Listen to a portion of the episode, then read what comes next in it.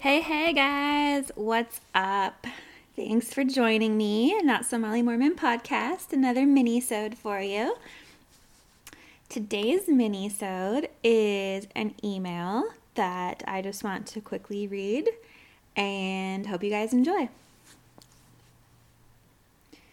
Last October, while facetiously watching the LDS General Conference, I remember hearing a quote unquote moral message during the women's session. The story went like this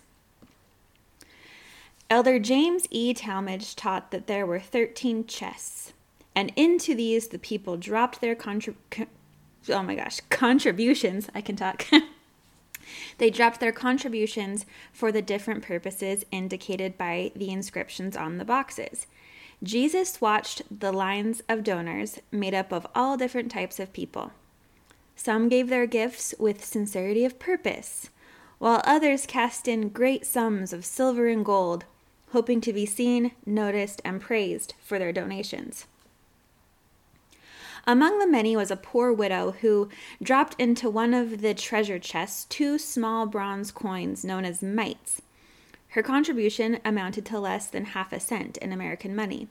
The Lord called his disciples about him, directed their attention to the poverty stricken widow and her deed, and said, Verily I say unto you, that this poor widow hath cast more in than all they which have cast into the treasury. For all they did cast in of their abundance, but she of her want did cast in all that she had, even all her living. The widow did not appear to hold a not- noticeable position in the society of her time.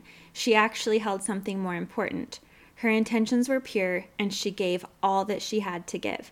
Perhaps she gave less than others, more quietly than others, differently than others. In the eyes of some, what she gave was insignificant, but in the eyes of the Savior, Savior, the discerner of the thoughts and intents of the heart, she gave her all.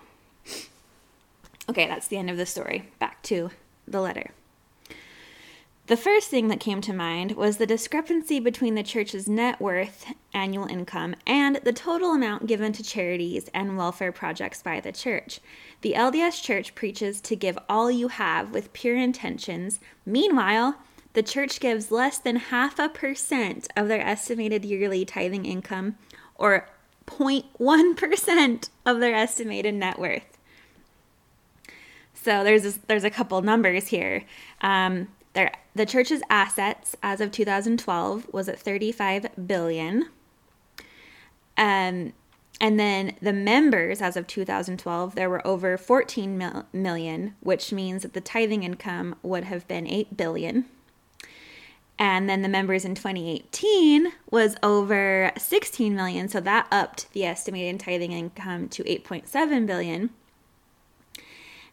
and the the charity the, the the portion of that that went to charity from the annual tithing income was less than half a percent.